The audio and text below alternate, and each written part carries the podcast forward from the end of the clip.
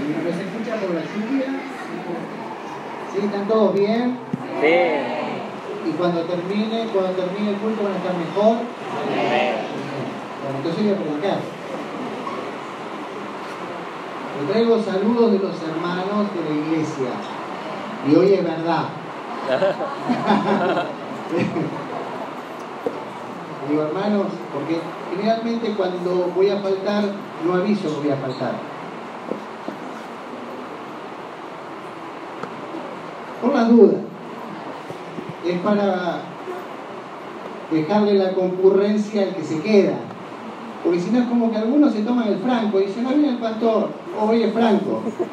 Entonces, entonces pero el, este jueves, como ya veo que la iglesia está más madura, le dije, hermanos, el domingo no voy a estar. Eh, voy a visitar a nuestros hermanos de capital, así que le mandaron saludos. Por eso digo, hoy es totalmente verídico los saludos de nuestros hermanos. Y ahora vamos a leer la palabra de Dios y le voy a pedir que me ayuden. Génesis 37, Génesis 37, vamos a hablar de José. Quise hablar de José en esta noche para no repetir ninguno de los mensajes, porque hay textos que son muy favoritos para mí y hay iglesias que vuelvo a repetir el mismo mensaje. Una vez en una iglesia prediqué tres veces el mismo mensaje. Y como de José no hablo mucho, seguramente no lo voy a repetir. Capítulo 37 de Génesis. Y vamos a leerlo completo. ¿Sí? Vamos a leerlo completo. Es un, la, historia, la vida de José es una historia verdaderamente eh, atrapante. Y leemos, y vamos a leer, vamos a trabajar todos, ¿sí? Vamos a trabajar todos. Y leemos un versículo, leo yo, y un versículo leen todos ustedes, ¿sí? ¿Están muy convencidos, sí? Sí, amén. La versión La Reina Valera, no le quise complicar la vida, 1960. ¿Sí? Dice así, habitó Jacob en la tierra donde había morado su padre, en la tierra de Canaán. Esta es la historia de la familia de Jacob.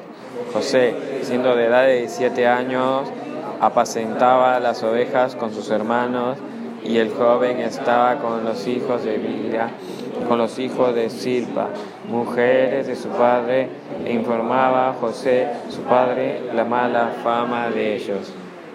Y amaba Israel a José más que a todos sus hijos, porque lo había tenido en su vejez, y le hizo una túnica de diversos colores. A sus hermanos que su padre lo amaba, y que a todos sus hermanos le aborrecían y no podían darle pacíficamente. Y soñó José un sueño y lo contó a sus hermanos, y ellos llegaron a aborrecerle más todavía. Y él les dijo, oíd ahora este sueño que he soñado. He aquí que atábamos manojos en medio del campo, y aquí que mi manojo se levantaba y estaba derecho, y que vuestros manojos estaban alrededor y se inclinaban al mío. Mis hermanos, su sobre nosotros, señorará sobre nosotros, y le aborrecieron aún más a causa de sus sueños, sus palabras. Soñó aún otro sueño y lo contó a sus hermanos diciendo, he aquí que he soñado otro sueño, he aquí que el sol y la luna y once estrellas se, inclina, se inclinaban a mí. Contó a sus padres, hermanos, y su padre le respondió y le dijo, ¿qué sueño es este que soñaste? ¿Acaso entremos yo y tu madre y tus hermanos a postrarnos en tierra ante ti? Y sus hermanos le tenían envidia, mas su padre meditaba en esto. Pues fueron sus hermanos a apacentar las ovejas de su padre en Siquem. Y dijo Israel a José, tus hermanos apacientan las ovejas en Siquem, ven y te enviaré a ellos. Y él respondió, heme aquí. Le dijo, ve ahora, mira cómo están tus hermanos y cómo están las ovejas. Deme la respuesta. y lo envió del valle de Hebrón y llegó a Siquem. Y lo halló un hombre andando él errante por el campo y le preguntó a aquel hombre diciendo, ¿qué buscas? Respondió, busco a mis hermanos, te ruego que me muestren, están apacentando. Aquel hombre respondió, ya se han ido de aquí, y yo les oí decir, vamos a Dotán. Entonces José fue atrás de sus hermanos y los halló en Dotán. Hasta que llegaron cerca de ellos, esperaron contra él para matarle. Y dijeron el uno al otro, y aquí viene el soñador.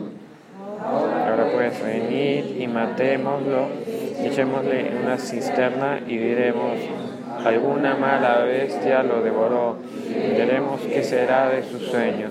Cuando Rubén oyó esto, lo libró de sus manos y dijo, no lo matemos. Le dijo Rubén, no derramáis sangre, echadlo en esta cisterna que está en el desierto, no pongáis mano en él, por librarlo así de sus manos, para hacerlo volver a su padre. Sucedió pues que cuando llegó José a sus hermanos, ellos quitaron a José su túnica, la túnica de colores que tenía sobre sí. Le echaron la cisterna, pero la cisterna estaba vacía, no había en ella agua. Y se sentaron a comer pan y alzando los ojos miraron y aquí una compañía de ismaelitas que venían de Galaad y sus camellos traían aromas, bálsamo y mirra e iban a llevarlo a Egipto. Entonces Judá dijo a sus hermanos, ¿qué provecho hay en que matemos a nuestro hermano y cubramos su muerte? Venid y vendémosle a los ismaelitas y no sea nuestra mano sobre él, porque él es nuestro hermano, nuestra propia carne, y sus hermanos convinieron con él. Cuando pasaron los sacaron ellos a José de la cisterna y le trajeron arriba y le vendieron a los ismaelitas por 20 piezas de plata y llevaron a José a Egipto.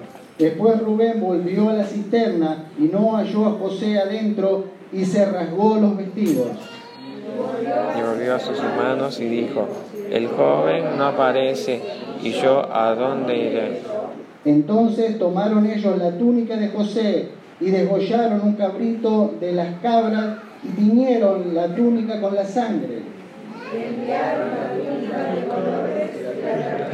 A su padre, dijeron, esto hemos hallado. Conoce ahora si es la túnica de tu hijo o no. Y él la reconoció y dijo, la túnica de mi hijo es. Alguna, alguna mala bestia lo devoró. José ha sido despedazado. Entonces Jacob rasgó sus vestidos, puso sus cilicios sobre sus lomos y guardó luto por su hijo muchos días. Y se levantaron todos sus hijos y todas sus hijas para consolarlo, mas él no quiso recibir consuelo y dijo, descenderé enlutado a mi hijo hasta el Seol. Y lo lloró su padre.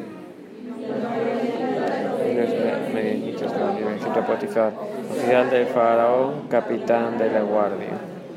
Amén. Señor, gracias por tu palabra y gracias que en esta noche podemos estar aquí reunidos en tu presencia, alabando, bendiciendo tu nombre, adorándote, Señor, pero también recibiendo el alimento de tu palabra para nuestras vidas.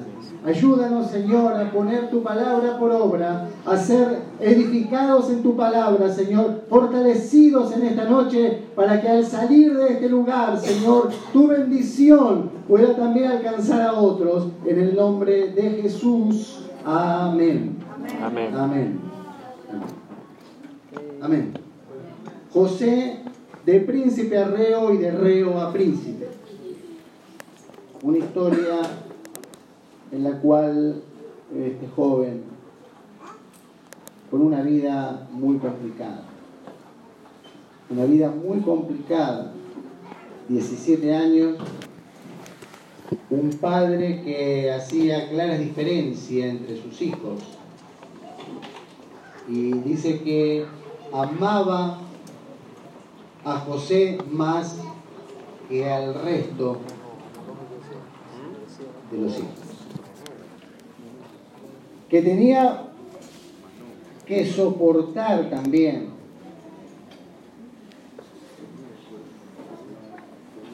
que su padre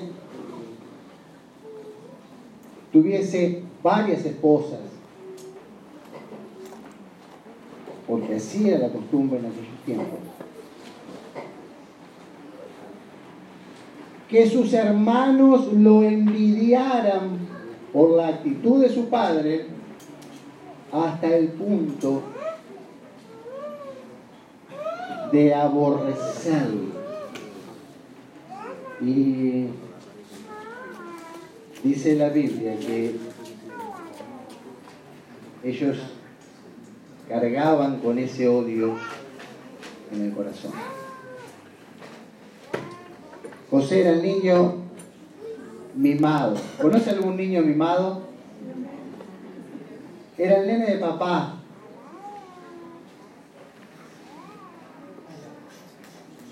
Un chico íntegro, responsable, obediente.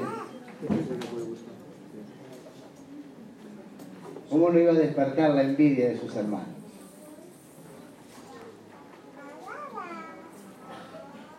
Y este odio fue creciendo cuando dejamos que las pasiones nos dominen. Nuestra vida corre un riesgo muy grande. A veces no somos conscientes de que somos dominados por nuestras pasiones. Y dice que este joven tuvo una vida conflictiva que se debatía entre las envidias de los hermanos y los mismos de su padre. Pero que a la edad de 17, de 17 años, cuando su padre lo envió, como hemos leído, a sus hermanos a traer el reporte de ellos, no iba a volver de esa travesía. Los sueños mostraban que había algo de Dios para él.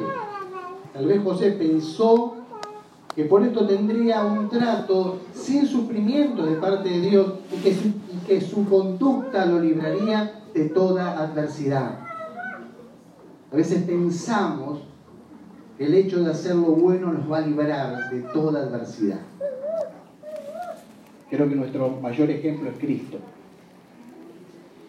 Murió en la cruz y fue sin pecado. Pero la cruz estaba preparada para él. Y dice que estos sueños de alguna manera revelaban que había algo de Dios para José. Tal vez no fue muy prudente en contarlo. A veces lo que Dios está haciendo en nosotros no le cae muy bien a otros. Mire, tengo una casa y ¿sabe qué pasó? Dios me dio otra más. Y yo vivo en la calle. Dijo una vez un hermano que íbamos a trabajar juntos a un lugar de, un, de unos hermanos que el Señor los había pro, prosperado, pero terriblemente. Pero terriblemente.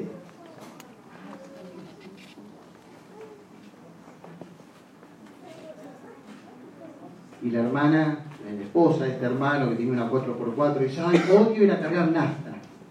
Ese era todo su problema. Y el hermano que estaba al lado mío estaba pasando una necesidad económica terrible. Dijo, Señor, soy tu hijo también. no le des todo a ella. A veces las bendiciones de Dios despiertan en el otro, lo movilizan y muchas veces no para el bien. Hermanos, la bendición del otro no es la de gracia suya. Dios está en control. Alegrate cuando Dios bendiga a tu hermano, porque también te va a bendecir a vos. Hay bendición para tu vida. La mayoría de sus hermanos decidieron matarlo, pero Rubén no lo permitió. Se pusieron de acuerdo, muerto el perro, se acabó la rabia. Y ahora vamos a ver qué es de los sueños que tuvo. Que nos inclinábamos, que nuestros manojos se inclinaban, que la luna y el sol, y que las estrellas, y que todos esos sueños se terminaron.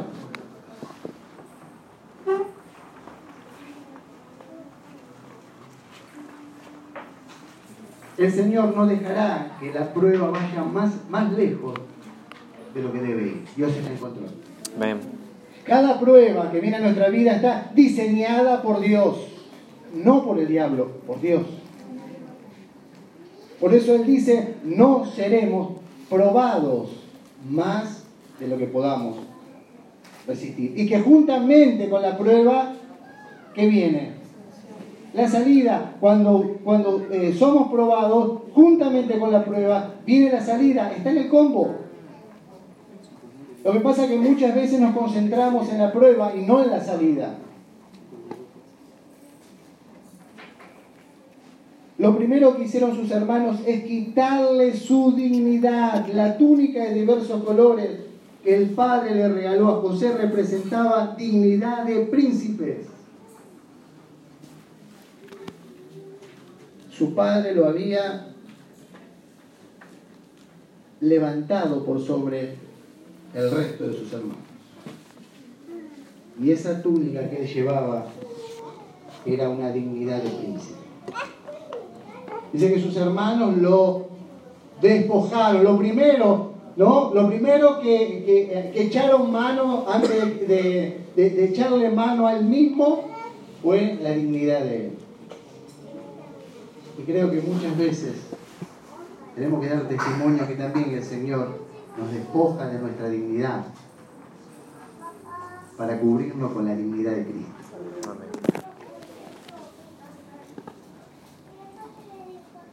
Nuestro orgullo. ¿Qué nos distingue? ¿Qué te distingue? Decía Pablo. ¿Qué tienes que no hayas recibido? Y si lo has recibido,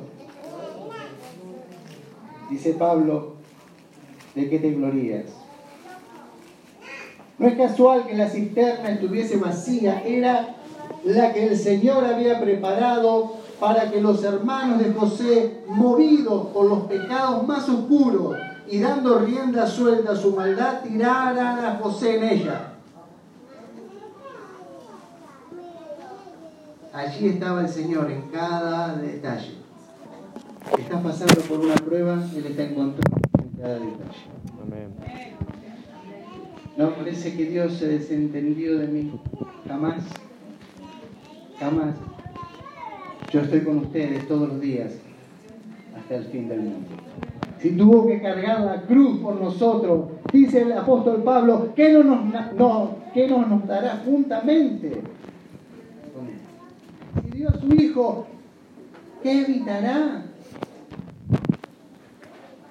El Señor está ahí en la prueba más tremenda que Él mismo ha permitido que ingresemos. Vendieron a José los planes de Dios, están encubiertos a los pecadores y algunas veces también a sus siervos. Lo vendieron sin saber lo que hacían. No sabían que iba a terminar siendo príncipe de Egipto. ¿Ustedes creen que lo habrían vendido si sabían que iba a terminar siendo príncipe de Egipto? No. Pero los planes de Dios están encubiertos a los pecadores. Pero también a veces está encubierto también a nosotros.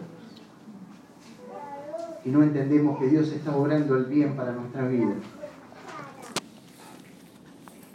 Y nos inunda una enorme aflicción, un enorme espanto, solo de pensar esta situación se le ha ido de control a Dios. El capítulo 39 dice, José llevado a la casa de Potifar. Una vez que llegó a Egipto, fue llevado a la casa de Potifar. Dice, un joven dirigente enseguida consigue los mejores lugares. ¿Cuántos, cuántos jóvenes dirigentes hay acá?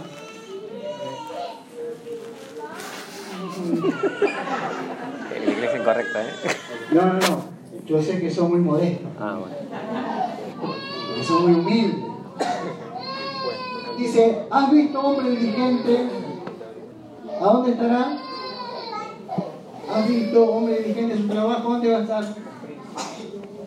En la casa de los reyes. Ven. Allí va a estar. Dios lo puso en gracia rápidamente. Llegó allí y Dios lo puso en gracia. Y comenzó a trabajar en la casa de Potifar. Y Potifar dice que Dice, era visible que el Señor estaba con José y así lo percibió Potifar. Se dan cuenta los demás que el Señor está con nosotros. ¿Alguna vez alguien le ha dicho, vos tenés algo especial? Pero no por la ropa, ¿no? Una vez una joven se vino con un moño así. Y tenía algo especial, no había duda. Peculiar. Pero era moño.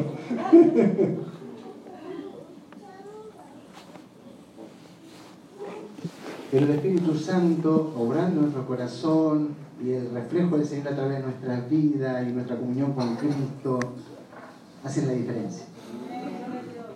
Y ven las personas, ven algo distinto en nosotros. Ven algo distinto, de verdad que ven algo distinto. Dice, rápido pasarían los momentos de sosiego, ya que la esposa de Potifar lo metería en serios problemas, tan serios que lo llevarían a la cárcel, pero el Señor estaba con José en la cárcel. Una mujer perversa.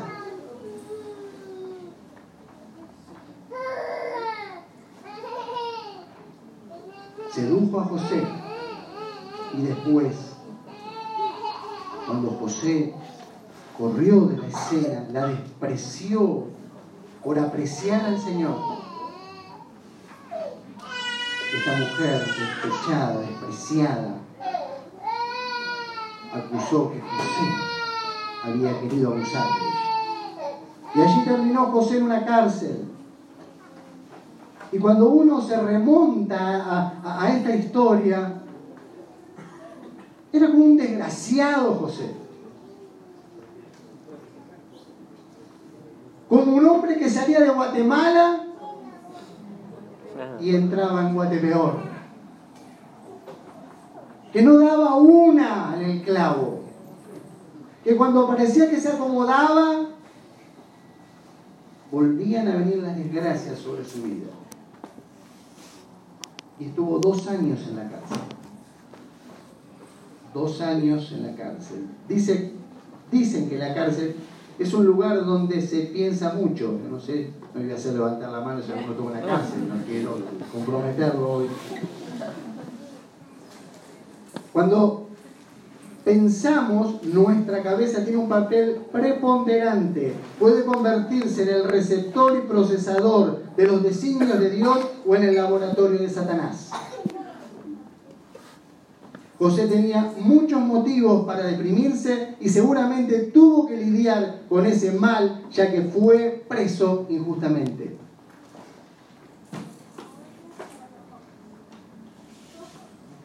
Cuando somos atacados de esta forma, la depresión ataca también nuestra vida. Yo no sé si tuvo alguna vez depresión, ¿alguno tuvo una vez? ¿No? ¿Yo solo? Yo levanto la mano porque tuve. Ah, acá empiezan a aparecer. Sí, sí. Es algo horrible.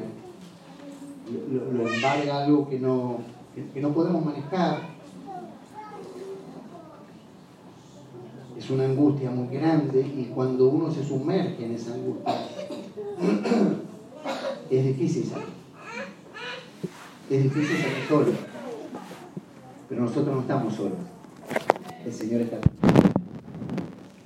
y ahí es donde se nos pide. Y ahí estuvo José en esa lucha también, ahí ¿Cuántas cosas tenías para aferrarse del pasado? Tenía un pasado muy feo, ¿o no? Sí, no, pero eh, acuérdese de la túnica, de las preferencias de papá. Pero también acuérdese de las envidias de los hermanos, de la vida que le tocó, no tener una identidad de familia, como por ahí algunos pueden tener. muchos conflictos de jóvenes. Dice que, que, aquellos conflictos que se viven de niño marcan la vida de la persona. Y muchas veces llevan esas heridas hasta la tumba. Y José se debatía entre soltar su pasado o aferrarse a él.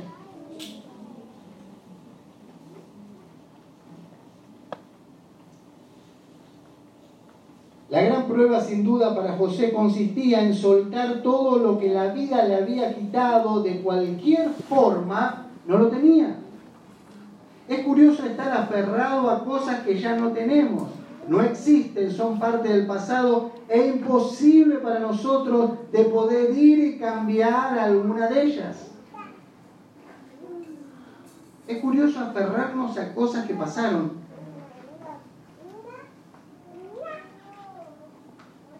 sabiendo que ya no las tenemos.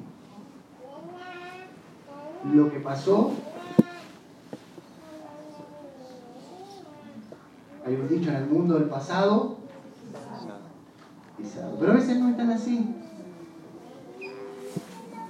Porque decimos, pero, perdón, dice, porque usted no sabe lo que me pasó a mí. Todos tenemos una historia, hermano. Todos tenemos una historia. Yo me crié en un hogar de, un padre alcohólico. Y que cuando se armaba, se armaba. Y cobrábamos todo. Y terminamos una vez en la comisaría.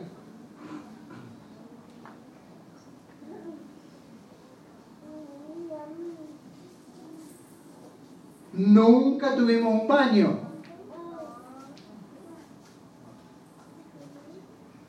Nuestro baño, ¿sabe qué era? Un tacho. Ah, y eso no lo marcó. No lo marcó.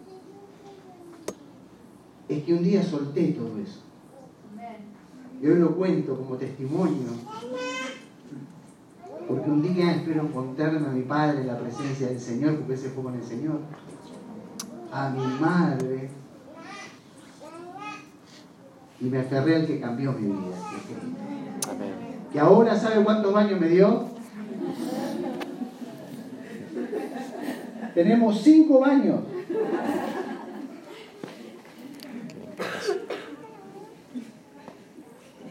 No se ríe. ¿Y para qué quiere? Bueno, lo cuento, lo cuento como una gracia de Dios. Gracias, Señor. Y ya no me baño en el gallinero porque en un gallinero me bañaba. ¿Sabes cómo disfruto del baño? Ah, y me pongo una ducha bien grande. Ah. Allá quedó el pasado. Deme lo nuevo, yo no lo quiero, eso ya está, ya pasó. Gracias Señor, porque lo pude pasar. Yo lo puedo contar con alegría. Y ni contar que mi papá hacía perforaciones y tuvo la oportunidad, cuando se hizo un barrio allá en San Martín, que se, llamó, se llama el barrio Cabuli, hicieron un montón de chalés. Nosotros alquilábamos eso, en esa posibilidad que vivíamos, alquilábamos. Y lo, llama este hombre, este Cabuli, lo llama y le dice, don Álvarez, me hace la perforación para todos los las, este, los chalés y le doy un chalet para usted. Y dijo papá, no tengo la máquina, que estoy haciendo un, un trabajito y le di la palabra y no pienso... y, y me quedó de herencia una pinza, una, una llave que guardo con mucho cariño, es verdad, porque de alguna manera me une a mi relación con mi padre y me hace acordar muy bien de él. No hay nada más que agradecimiento a mi padre y a mi madre. Y eso, y eso pasó. ¿Qué pasaste? ¿Qué, ¿De qué estás aferrado? José se debatía en esa cárcel tratando Dios con él. Él debía soltar.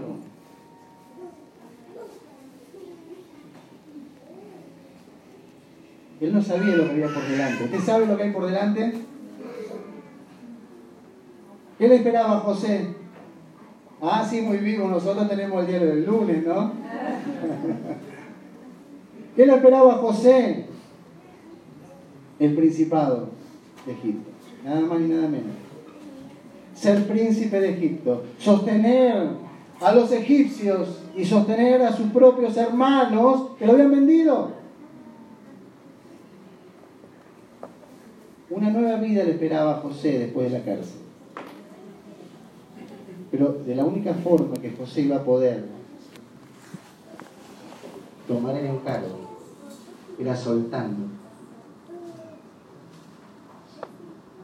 aquello de lo cual podía aferrarse y con mucha razón. Nadie dice que sea fácil, decimos que es necesario hacerlo.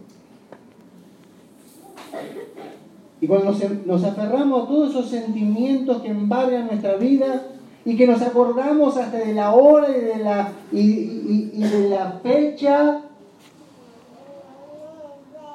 yo me imagino todos esos flashes que vendrían, ¿no? El momento que lo tiraron a la cisterna, cuando le arrancaron la túnica, cuando le dijeron tantas barbaridades que le habrán dicho. Cuando se lo vendieron, lo negociaron, 20 piezas. ¿Se acuerdan de a, quién vendieron también? A nuestro Señor. Por eso José es, muy similar la, la vida de José a la de Jesús.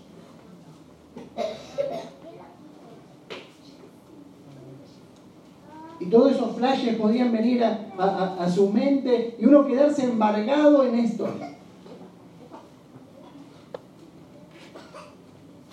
Dos años fueron suficientes para que José resolviese con la ayuda de Dios soltar su pasado y estar preparado para el hoy y el mañana.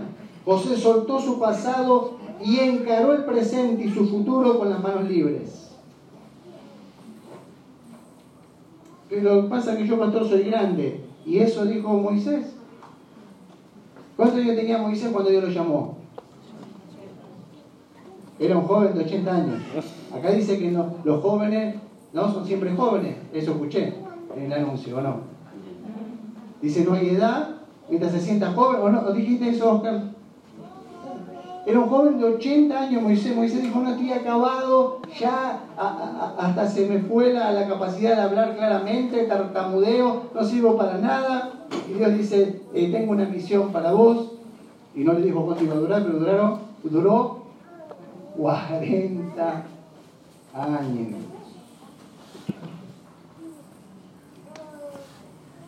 Dice que hay cosas que Dios preparó para nosotros. Dios te llamó. Sí, acá hay uno que lo llamó. ¿Alguien más llamó al Señor? Amén. Amén. ¿Sí? ¿Te llamó el Señor? ¿Estás seguro que te llamó el Señor? Ahí no me haga dudar, pastor, que me cuesta.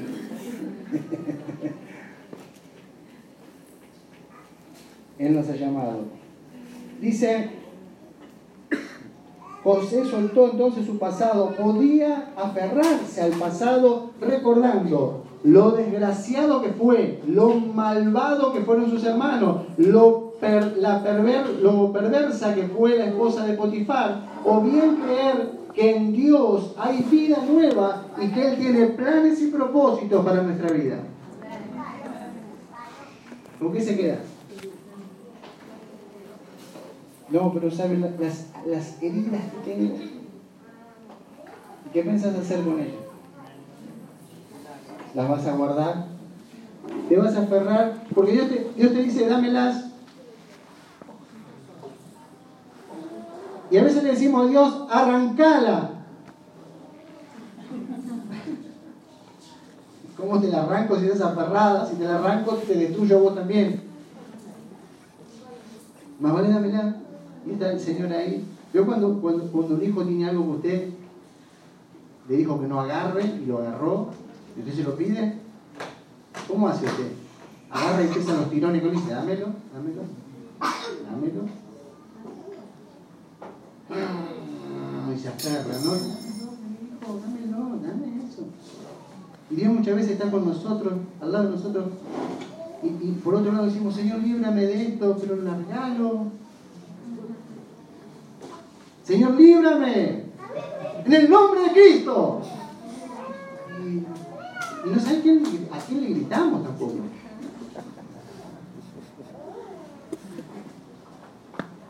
Diablo, dice, no tengo nada que ver. Yo no fui.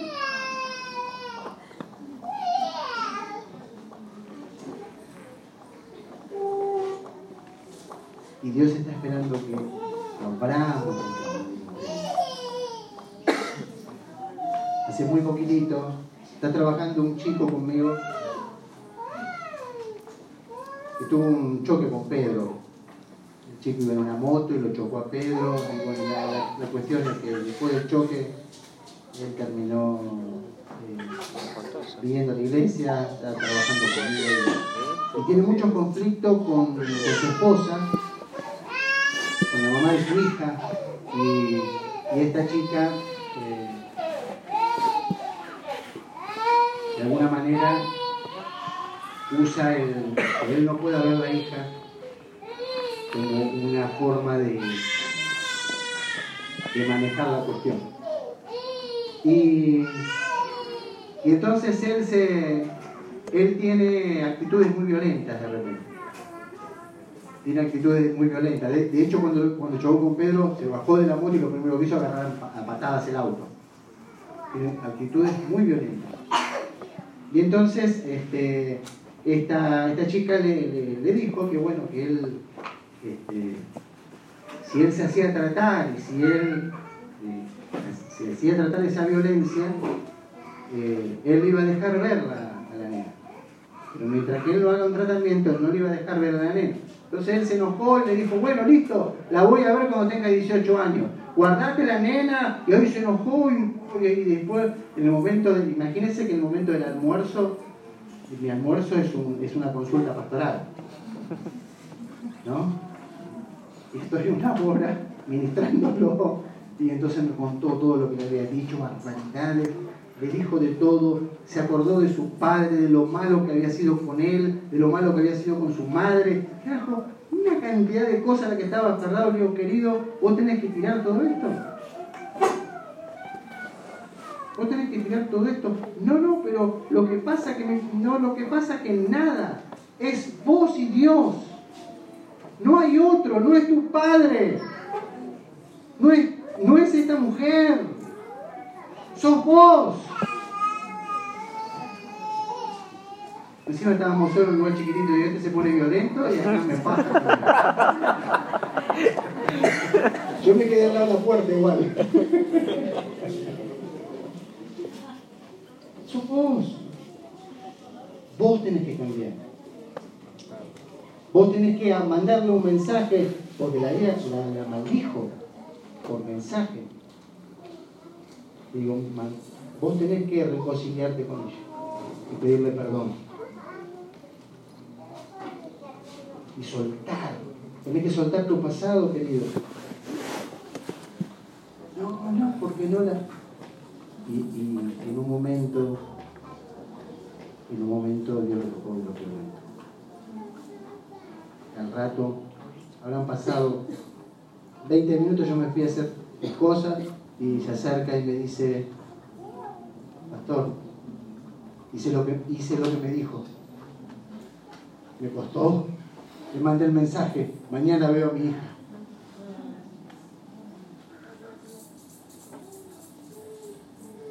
No te aferres.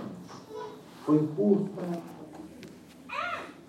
No te aferres a eso. No se merece que yo la ame. Tampoco merecemos que Él nos ame. ¿Vamos a manejarnos así? Ok. Dice que si nosotros nos perdonamos, ¿qué hace Él? No nos perdona. ¿No querés perdonar? Listo, no perdones. Pero no querés perdón de parte del Señor. Y así se trata con aquellas cosas que tenemos que soltar. Dios tiene cosas hermosas para tu vida, hermano. ¿Lo crees? No, yo la verdad que no, no, no lo creo. Bueno, está bien. Estás en tu derecho de no creer. Dice que al que cree todo es posible. No sé qué pasará con el que no cree. Pero Él tiene planes, propósitos. ¿Vos sabés que Dios tiene planes y propósitos con tu vida? No hay excusa de que soy grande, no hay excusas que pasó esto y pasó el otro y pasó aquello. Creo que la vida de José es un testimonio que podemos tocar. Y el de muchos de aquellos que hemos atravesado momentos difíciles también en la vida, también debe ser un testimonio para soltar aquellas cosas que hacen daño todavía en nuestra vida y aferrarnos de todo corazón al Señor. Señor, te lo entrego. ¿Se animarán esta noche a entregarle al Señor su pasado? ¿Y pero desde cuándo, pastor? Del pasado desde hace un segundo atrás. A veces pensamos, ¿cuál es mi pasado? Tu pasado es un segundo para atrás. Ese es todo tu pasado. Porque ya pasó, porque no lo podemos cambiar, Uy, habría. Dejamos el auto acá a la vuelta nosotros.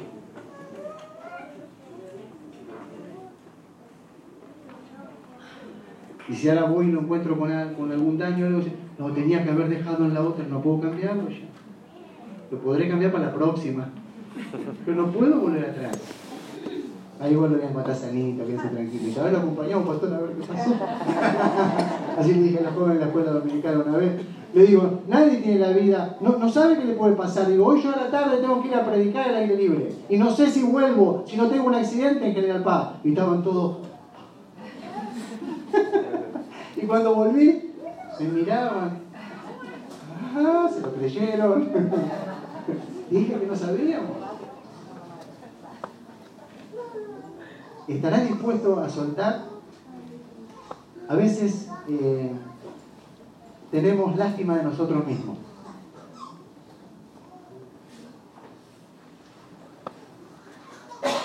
Perdóname, pero no sos ningún pobrecito. ¿Sabes por qué? Porque tenés un amigo que es Jesucristo y que está con vos todos los días hasta el fin del mundo. Que te ofrece su amistad incondicional que quiere levantar tu vida y que tiene planes y propósitos. Yo sé, dice el Señor, los pensamientos que tengo para ustedes. Pensamientos de paz, no de mal. Pero tenés que estar dispuesto a soltar. Dice que si alguno está en Cristo, que dice, nueva criatura es, las viejas pasaron las cosas viejas. ¿Qué pasa? Sí, me, me en contra. ¿Eh? Las cosas viejas pasaron. He aquí todas son hechas nuevas. ¿Te vas a aferrar de las cosas nuevas que el Señor tiene para vos? ¿O vas a seguir aferrado ahí a tu cosa? No, porque mi marido era y ya se murió. Ahora dale gracias a Dios, levantar los brazos. No, pobrecito. Ya está. Ya está. Está en la presencia de Dios. Está en la presencia de Dios, pero como lo extraño. Y cuando lo tenía te quejabas.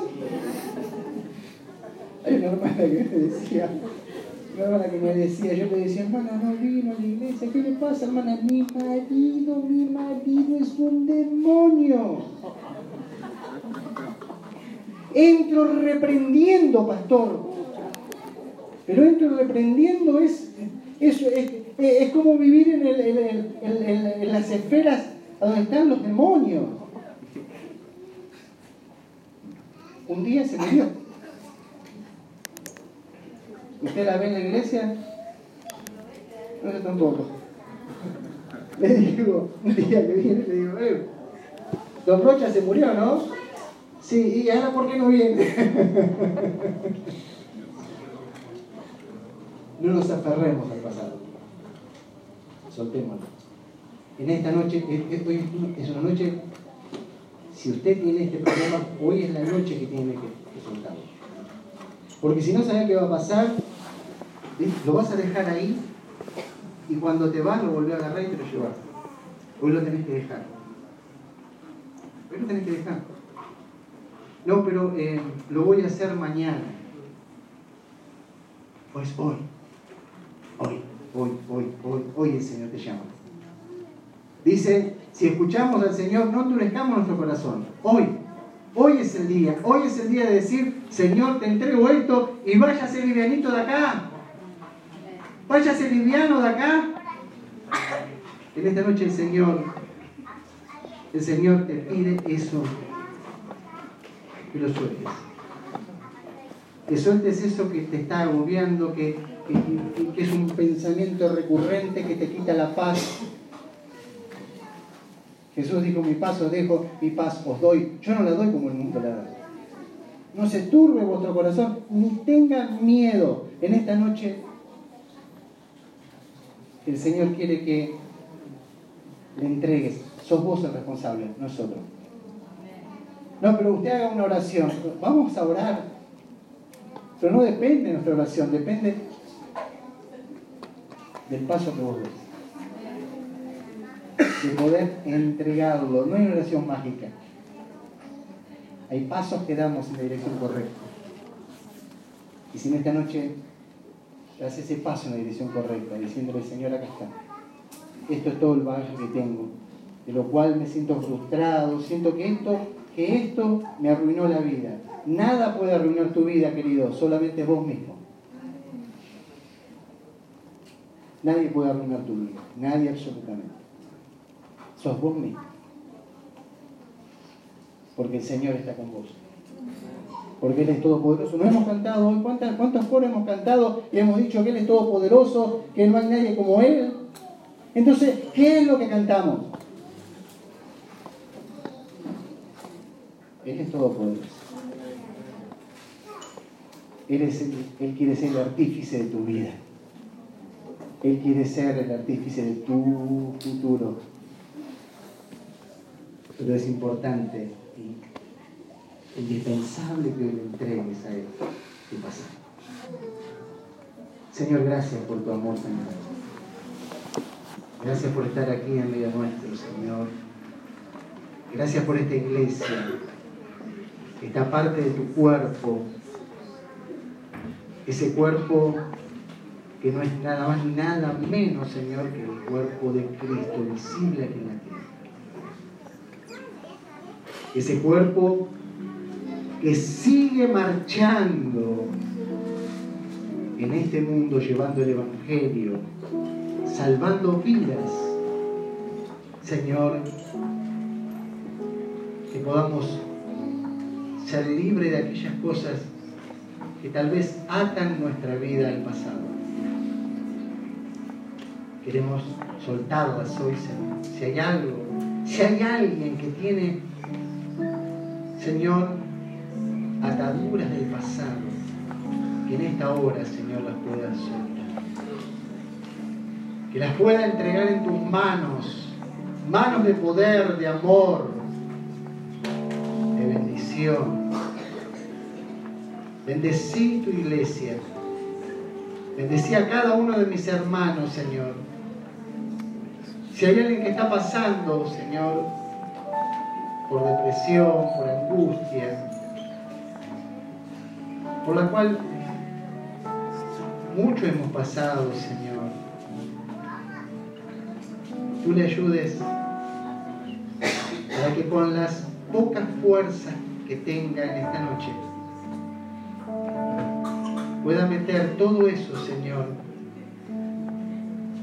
Todo eso que lo ata al pasado, toda herida, todo dolor, todo lamento, toda angustia. Señor, pueda meterlo dentro de un recipiente y dártelo a vos, Señor. Acá está todo, Señor. Lo entrego en tus manos. Bendecía a cada uno de mis hermanos. Gracias por Monse, gracias por Juan Carlos, Señor. Gracias por haberlos levantado, Señor. Señor, y seguirlos levantando, seguirlos bendiciendo grandemente. Señor, te doy gracias. Lo pido en el nombre de Jesús.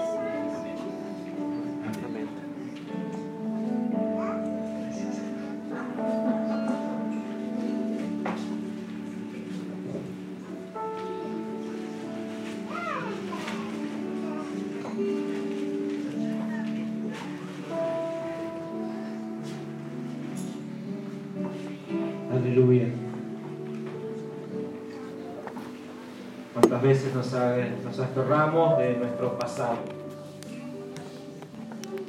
Por eso el apóstol Pablo dice, ciertamente dejando todo atrás, prosigo a la meta. Para poder proseguir a la meta, primero tenés que dejar tu pasado atrás. Porque la palabra de Dios también nos dice que debemos de despojarnos de todo el peso que nos asedia. Y no sé si a ustedes les ha pasado, pero muchas veces el pasado es un peso que no te deja correr la carrera. Y creo que hoy nos ha hablado el Señor. Y quizás hay áreas en tu vida, quizás hay áreas en mi vida, en que todavía estamos aferrados a esa situación. Pablo tenía tanto para aferrarse a su pasado bueno, ¿no? Porque quizás muchas veces nos podemos aferrar aún de las cosas buenas, no solamente de las cosas malas. Pablo tenía toda una trayectoria de fariseo y de maestro. Dicen que iba a ser el segundo Gamaliel. Pero Pablo dice, aún eso también de mi pasado lo rindo al Señor. Me despojo de eso olvido todo eso y corro la carrera para conocer a Jesucristo. Aleluya. Aleluya. Aleluya. Hermanos, nosotros corremos con una ventaja porque no es con nuestras fuerzas, sino que es a través de Jesucristo que podemos lograrlo. Amén. Así que, ¿por qué no nos ponemos de pie mientras los músicos nos acompañan en esta canción, en esta alabanza? Y ahí en el lugar donde estás, cada uno en su interior conoce aquellas cosas que te están atando de tu pasado, aquel, peso que todavía no te deja correr esta carrera que tenés por delante. Y tomate de la promesa del Señor Jesucristo y despojate de Él. El pastor Álvarez nos dijo que depende de nosotros. Así que, ¿por qué no cerrar tus ojos y decir, Señor, en esta situación, tanto daño que me han hecho, en angustias que he tenido que vivir, en cosas feas que me han sucedido y que todavía estoy acarreando con esto. En el nombre de Jesús me despojo de él y corro esta carrera que tengo por delante. Aleluya, aleluya, aleluya. Todo aquello Nuevas son hechas en Cristo Jesús todas las cosas. En el nombre de Jesús, en el nombre de Jesús. En el nombre de Jesús, Señor. Señor, no permitimos que no haya nada, que haya algo que nos impida correr esta carrera que tenemos por delante, Señor. Dejamos todas estas cosas a tus pies y nos rendimos a ti, Señor. Nos rendimos a ti, Señor y aún también confiando en esa promesa que nos has dado, que todas aquellas cosas que nos han sucedido ayudan a bien a aquellos que te aman. Aleluya. Y nosotros te amamos, Señor. Te amamos, te amamos, Señor. Y creemos que aún en esa situación tu perfecta voluntad será cumplida en nuestras vidas. En el nombre de Cristo Jesús. Amén. Amén.